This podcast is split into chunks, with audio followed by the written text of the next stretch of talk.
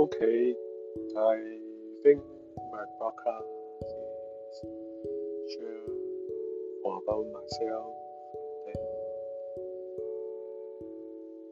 uh, talk about how to interview some IT technical issues.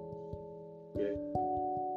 And anyway, it should be Add more items later.